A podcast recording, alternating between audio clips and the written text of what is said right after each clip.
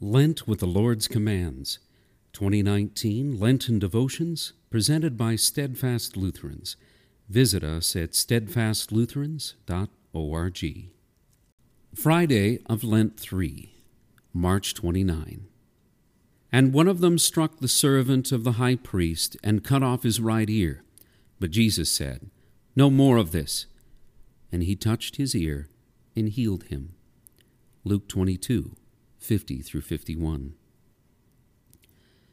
On the night when our Lord Jesus Christ was betrayed, the disciples took along two swords.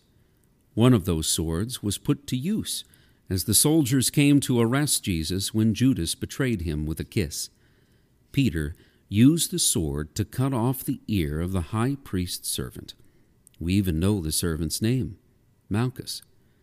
Peter attacked Malchus and caused physical harm to him. Jesus would have none of it and rebuked Peter and healed Malchus.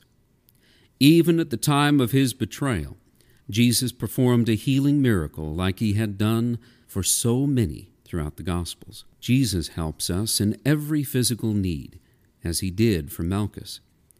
Peter tried to defend Jesus with the sword, but Jesus' kingdom is not of this world, or he would have twelve legions of angels sent to defend him.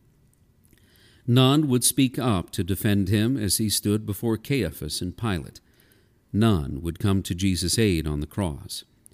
And it's a good thing, too, because Jesus' innocent suffering and death is the means that God used to purchase and redeem us lost and condemned creatures.